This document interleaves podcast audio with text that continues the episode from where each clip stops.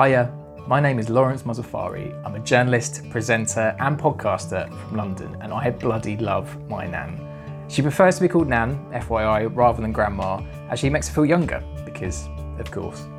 I've always loved listening to her stories about growing up through the Blitz, or chatting about the state of the world now, or wondering how it's going to end up in the future. She's like a piece of living history to me. And it's partly our amazing relationship that led me to make this podcast. It's an idea I've ruminated over for a decade. Yep, I know I've taken my time, but ever since I came across an article on the Daily Mail, unfortunately, about some of people's biggest life regrets that this nurse had compiled. It was everything from wanting to travel more, spend more time with friends, even like date more people. And I wondered what if he could kind of capture all of that wisdom much earlier, encapsulate all those pieces of advice and wonderful stories from people schooled in the university of life essentially, so that everyone can benefit. And that brings me and you together for this podcast, Time of My Life. It's a fun and thoughtful series of interviews where I speak to remarkable elders with fascinating lives, all to capture their wisdom, anecdotes, and answer some of life's biggest questions from the people that have already lived it. And yep, I'm talking about the biggie what is the meaning of life? I went for the big head honcho. So come with me let's dive in and collect their pearls of wisdom. First up, I've spoken to the man himself, Sir David Jason, aka Del Boy from Only Fools and Horses. He's worked with some of the greats, including Ronnie Barker. He's been in Open All Hours, and he is undisputedly a national treasure. I really hope you enjoy the interview. I'll be back with you straight away afterwards. And thank you so much for listening.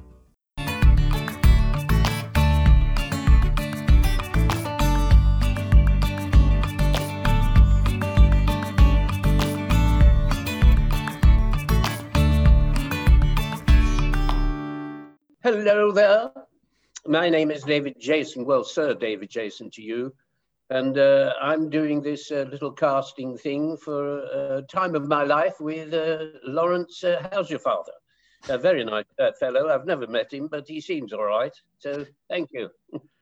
Brilliant. Thank you so much, Sir David Jason. Wonderful to have you with me today. Um, I, first off, I wanted to ask um, your new book, Del of a Life. It's all about life lessons, and uh, it couldn't fit any better with this podcast, really, because we're all about trying to answer some of life's biggest questions about some of the people that have, you know, got some wisdom to share.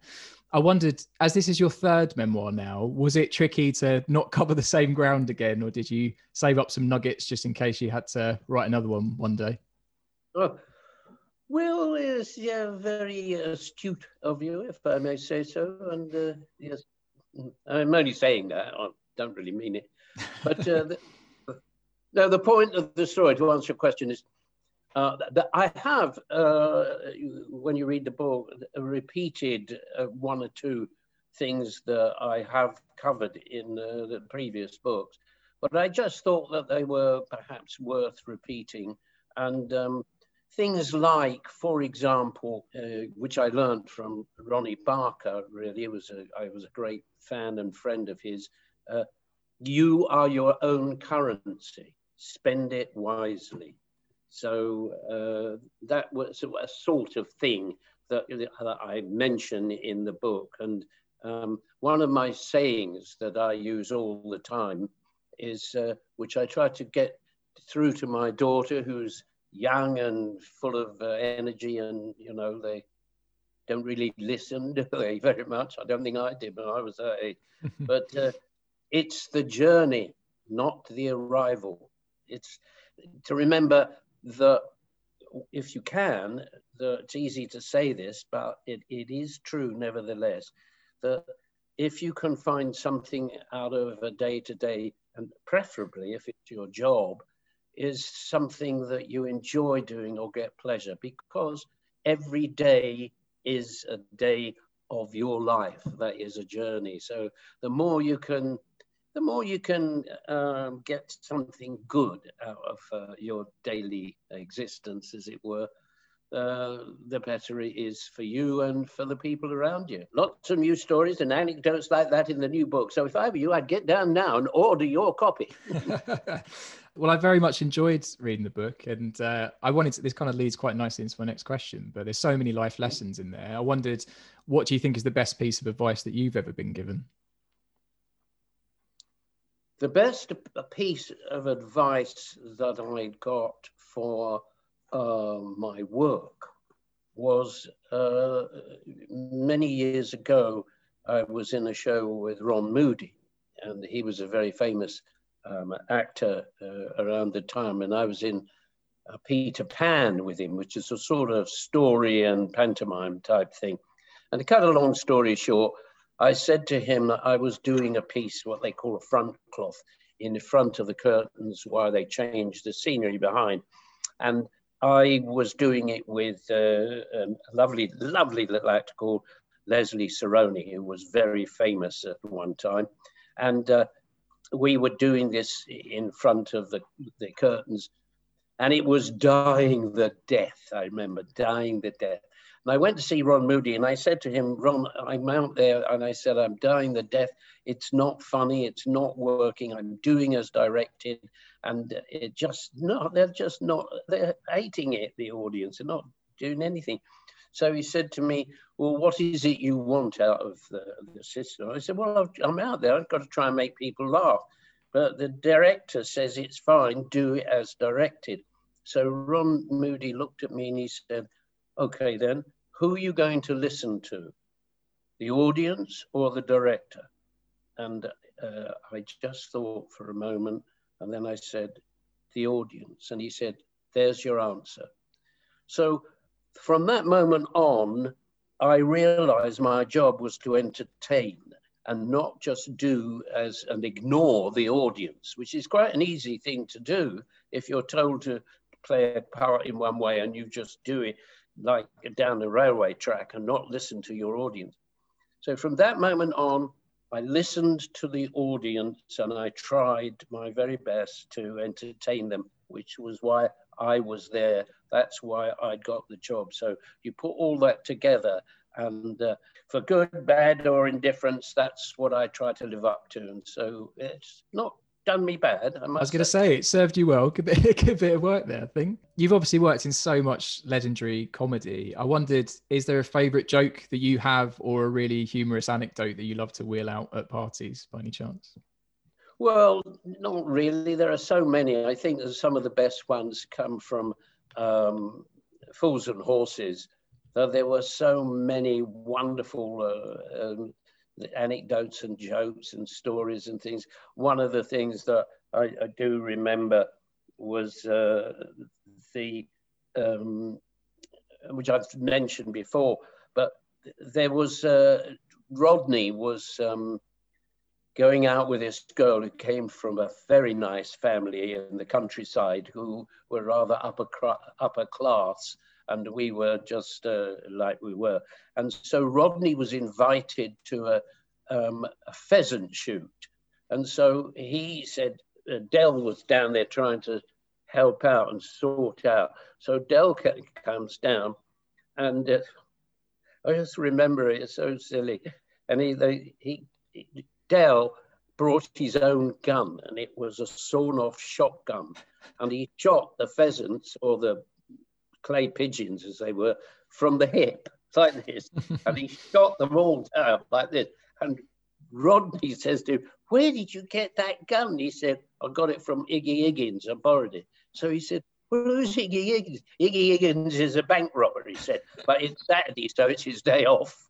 um, just silly things like that was just just a joy to be able to do. And it's one of those stories that I do tell, but because it was so silly and just funny. But that's what I'm paid to do, and I really get so much pleasure out of it. Brilliant. Uh, well, a nice little segue there, but I obviously wanted to ask you about Only Fools and Horses. You mentioned in the book that the writer and creator John Sullivan, he sometimes wrote the scripts a little bit too long for TV. Um, mm was there anything you ever filmed that didn't make it into the final show that you thought, oh, that was so cracking, I wish you made it in, or anything you kind of devised that couldn't quite squeeze in? Well, there was an awful lot, but I can't remember them um, in detail, not at this stage. But I do remember what prompted us to uh, say to the, the bosses, the big bosses, that what happened was I said that we we should uh, we've got to have longer time. Can we have longer time? And he said, no, because a situation comedy is only 30 minutes. It always has been and always will be. That is sitcom. And I said to, to them, but this is different, I said. You do realize that we are cutting away and throwing away more jokes and gags than any other television comedy show does in its entirety. And we are throwing them away because we're, unfortunately, John, that's the way he writes. He, he's writing it, he's tried condensing it, and now he's expanding. Now he's got the real feel for the characters. He needs more time to express himself and for us to give pleasure to the audience. And so, lo and behold, after a number of knocking on the doors and kicking down the uh, traces, we did get the 40 minutes slot, which then turned out that John did 50 minutes. So he, he, never, he never stopped creating. And it was much better for it because it gave John a lovely airy room to, uh, to uh, expand his stories and his characters. It was lovely. Yeah brilliant, and we're all the, very much the richer for it. I think. Yeah. um, obviously, Fools and Horses was so seminal in in British comedy. Uh, I wonder, do you think it would connect in the same way if it was perhaps made today, or do you think if it was made today, would it have to change at all? Do you think? Well, I'll tell you one thing that it would would change and has changed, and it's a great uh, um, sadness to me, and that is that because of commercial television, and unfortunately, the BBC seems to have followed in the footsteps of commercialism, is that they have to show you what's coming up in the next part. And what they tend to do is to give away the joke. They give away the tag to the joke. Now, John and I and the rest of the team were very careful that we would not show, give away any tag or end of a joke. So what's happening today is they are having to show you what's coming up after the break, for example. And so if it were Del getting a custard pie in his face, um, how does that happen? Because uh, Rodney was supposed to get the custard pie and wrong and Del gets it. Let's just say that as a, something off the top of my head. Mm. Well, what they would do now is to show you just before the break, Del getting a custard pie in his face, right? Go away, come back after the break, and then you get the build up to Del getting the custard pie in his face. Well, you've spoiled the joke. You've lost the joke. You've, there is no joke really because you've given it away. Now, what tends to happen is uh, that is modern way of doing things and they don't seem to understand that a joke is only as good as the feed. And when we did, for example, Batman and Robin, we used to have the press following us about all the time, taking pictures and uh, and spoiling, trying to spoil the, the joke, jokes. And so we took tremendous care over the Batman and Robin sequence because we a, we took care and attention to make those costumes look absolutely brilliant. Then it, the director, bless him, had got all that smoke machine and he'd got them coming out of the, of the smoke. They're on their way to a party. So uh, there was all that was a rationale. Now, what we did was we got that so we wouldn't give away that moment of them appearing as Batman and Robin. And so the humor, the laugh, the joy that we get is these two idiots coming out of the smoke, backlit with uh, the music. And so it was a joy to behold. Whereas if you'd given that all away before a break or whatever, your, your enjoyment of that would be halved, if not destroyed completely. So um, we took an awful lot of care about uh, doing, making sure that the joke uh, stood uh, as a complete unit, and uh, Definitely. we were all supported by our director Tony Dow particularly, and John Sullivan and me, we we were we we insisted on seeing the, the, the, promos that went out. We weren't always successful, but most of the time we were. So that's the difference, I think, with uh, you're under commercial pressures mm. all the time because there are so many channels out there, and the idea is to keep your audience. But my argument is, well, uh, I'd rather keep the few audience and really entertain them than just go for a lot of people and uh, who don't enjoy it quite as much. Definitely. So thereby ends the lesson for today. And uh, please uh, look, learn, mark, and inwardly digest you people in television. Thank you very much. I know obviously you get asked quite a lot about bringing Only Fools back, but unfortunately John mm. Sullivan is no longer with us. Um, as, as we're kind of in the era of reboots, and I know obviously uh, there was the prequel Rock and Chips. Um, I think Fresh Prince and Bel Air with from Will Smith is getting a reboot. I wondered if they did eventually decide to do a, a reboot of um, Only Fools and Horses. Is there anyone that you would think you would want to to take it, step into the shoes, step into the jacket of of um, Del Boy and Rodney? The answer to that is no. no, no, no, no. You see, you can't have uh, the writing would be the same, but you've got also, don't forget that I've one of my, you know, flags that I like to wave is a team effort. And it's not just the character of Del and Rodney and Uncle Albert or Granddad, as it were, but it was all the other peripheral, peripheral characters, uh, you know, Boycie and Marlene and all of those, how beautifully played they were you, you're hard pressed to replace all of those characters who have endeared themselves into the heart of, of your audience uh, today. So it would be a very dangerous journey to take.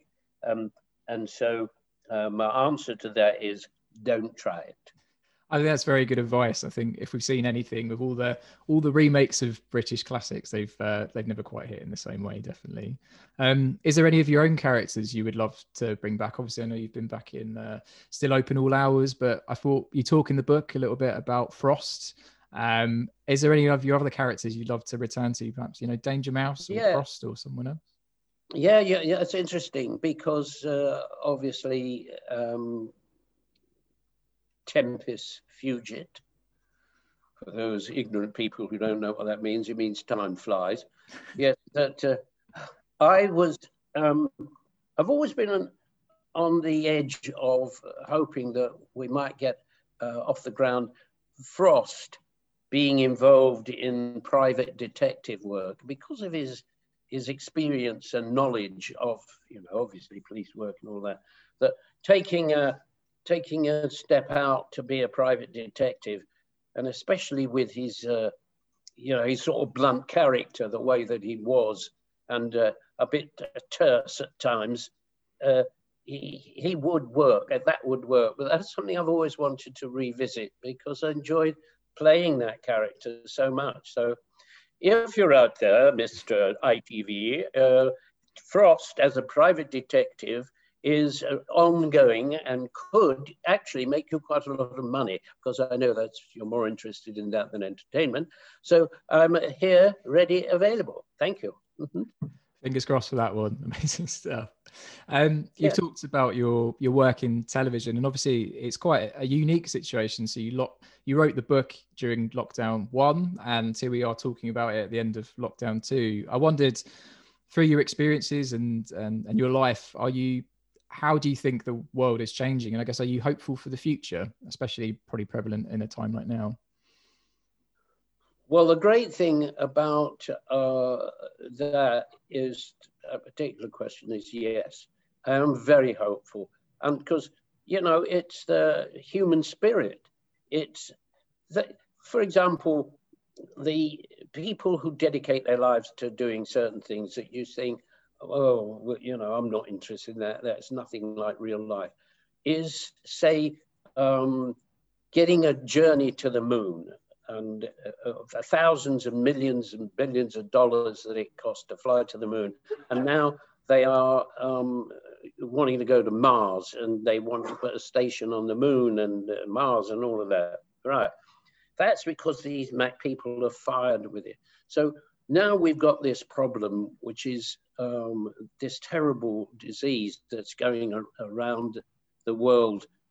Well, we have brilliant people who've been working on a cure for it and have got very close to it. Now, that's a human spirit, and that gives you total hope that this thing, this, this terrible bacteria, whatever it is, no, it's not going to win.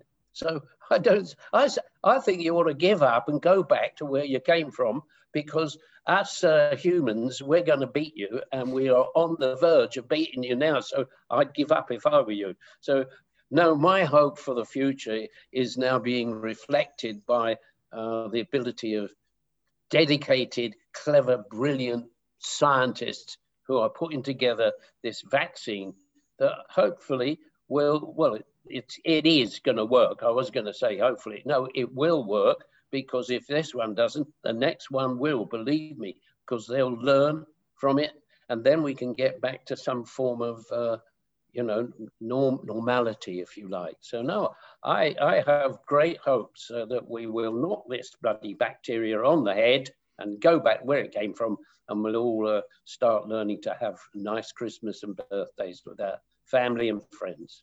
Lovely stuff. I very much hope so too. You, you touched on earlier your your uh, your friendship and working relationship with Ronnie Barker, and kind of mm. off the back of that, I wondered if what do you think is the secret to those kind of lifelong, year long, you know, years and year uh, relationships, um, friendships, as such? You know, what do you think is a key to a long term friendship?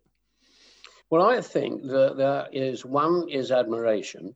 So I admired uh, first before I got into uh, work with Ronnie. I admired his work and his work ethic, which was how he dedicated himself to get things right but also he enjoyed very much sharing uh, the pleasure he got from making people laugh. So that was uh, extremely important. But one of the things was quick to chide and slow, uh, no, quick to bless, sorry, quick to bless and slow to chide. So that means that uh, there are so many people who want to stab people in the back behind them, you know, behind their face, if you like, and won't uh, and try to be pleasant in their face, but spend their time uh, being hateful behind their back. So that to me was always uh, a bad thing to do. And I know that it goes on in life all the time, but we should avoid it. We should uh, not stab people in the back, try and be, get as much pleasure out of each other as we can. So, uh, you know, basically, I suppose, be kind to each other.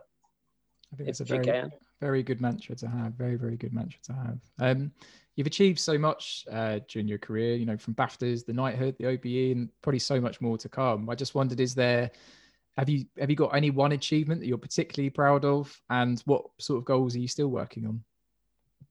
Well, there are. See, the goal I'm working on is to bring back Frost as a private detective. to, if you're out there writing, uh, get it, get it done. One of the things that I've never really achieved, which would be nice, and I've spoken to Tom Cruise about this, was to uh, be in to make some movies, and uh, I, I, I wanted to work with Tom Cruise, and I've got the title already. It's Mission Possible starring uh, Sir David Jason and in big letters and Tom Cruise in slightly smaller letters. But um, that that's negotiable with his agent. So uh, yes, there is there, there is that. And also, I expect I'll be writing. I'll be writing another book. oh dear, we'll be here in 12 life, months but... talking about the next one. yeah, yes, here you are. Yeah, quite right too.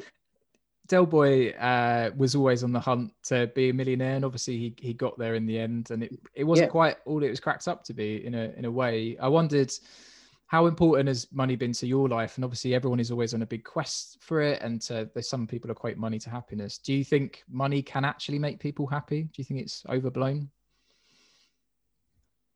I think it helps. It, of course, it does. But if you, uh, and of course, it, finances give you security, yes. But, and I mean this, that if your sole aim in life is to aim for just more and more money and think that that is going to make you happy that is the wrong way to look at it. To have financial stability is really good and that normally means getting having a nice job and uh, you know enjoying the process of working which certainly happened to me and that's where i come from.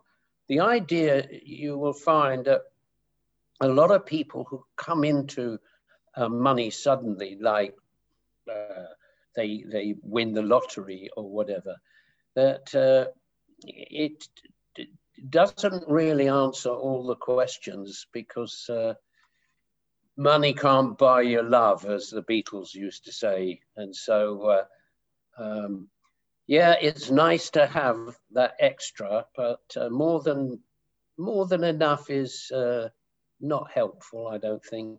No. I think you're very, very right. I know um, you talk in the book about uh, when you when you thought your definition of success would be, and you touch on buying an E-type Jag. That was always your oh, your dream. My granddad actually yeah. managed to buy one, so he he worked three jobs and saved up and saved up and managed to get one eventually. And he had this mustard uh, orange um, E-type Jag, which I remember from when I was very little. But unfortunately, he's no longer with us. But he, uh, we ended up selling it for a pittance because it just went to rack and ruin. Um, but yeah, if we, if we'd have still had it, you could have could have been yours. But I was going to yeah. say, yeah, it was a lovely yeah. car, lovely, lovely car. Well, there you are. You see, you've answered it in a way that what he lusted after was an E-type Jag. Mine, mine was an E-type, a blood red E-type Jag with white upholstery and the girlfriend I had at the time was, uh, that's what I used to tell her, that one day that is my dream, that is what I was going to have. So that you, but you said, you answered the question. He, your uncle, was it? Uh, granddad.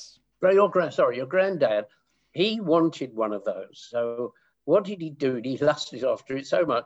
He worked, he got three jobs and he saved that money. He didn't squander it. He didn't do anything silly with it until he got enough and he bought his dream. Now, the answer to that was really with if you want something that badly, you've got to work for it. And uh, there's an example. Your granddad did exactly that. So most things, most things in life, you can achieve if you really set your sights on it and you're prepared to really work hard for it. Yeah. So I, I think that anecdote should be passed on from about your granddad uh, to a lot of people today. When I say that, I meant young people, but it's a wrong thing to say in this moment in time because they can't get a job, which uh, I, I, I, hesitate to say uh, that's what we should all be doing because most of us haven't got a job, me included. Unless you're writing a series about a detective that uh, used to be Jack Frost, but that's another story which we won't go into. Unfortunately, in this day and age, that attitude of work um, you're not able to do. But as soon as the bacteria sent packing on its way to where it came from, we'll all get back together and then we can all work hard. And I could do another series of Jack Frost as a private detective.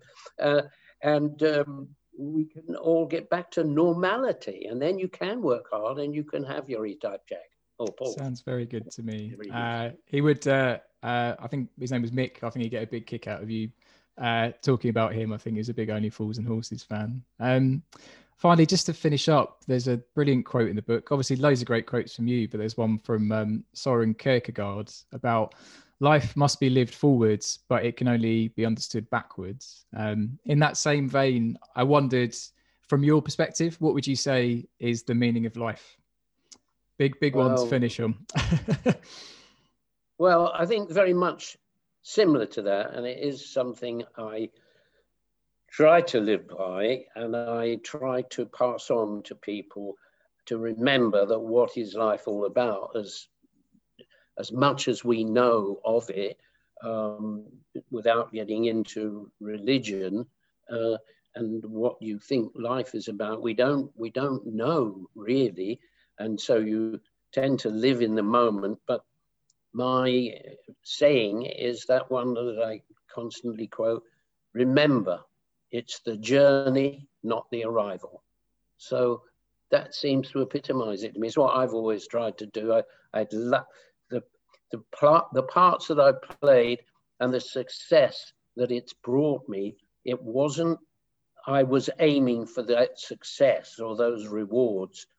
They. It was nice, of course, when they come, I really, really enjoyed doing what I was doing, and uh, that was the journey, not the arrival. Yeah, don't dwell on regrets. You know, just let's move on. Pick yourself up, dust yourself down, and get on with it. That's what used to happen to me every time I failed an audition and didn't get the part I wanted. So here I am in the lucky position of having a nice book, uh, which I've enjoyed writing, and I hope it will bring your audience uh, pleasure as much as uh, pleasure has brought me to talk to you, Lawrence. Thank you very much, and it was a very big pleasure to read. Thank you so much, Sir David Jason. It's been it's been wonderful to talk to you, sir. So please um, take care and thank you. Bye bye. Thank you very much. Bye bye now. Bye. Thank you so much for listening. This podcast has been a long, long time coming, and finally, I am so glad to have it out in the world. At one stage, I thought it might never happen, but I'm really, really glad to get there. I'm certainly missing the slick production team from behind the scenes and obsessed with Peaky Blinders. Um, but yeah, bear with me while I find my way through the podcasting world in terms of editing myself. If you enjoyed this podcast or found it helpful or entertaining, I would massively appreciate if you could leave me a positive review on your podcast provider of choice because I know it really does help in terms of the rankings and helping other people discover it. Or maybe you might want to share it with your friends or family or someone you think might benefit from it or enjoy it.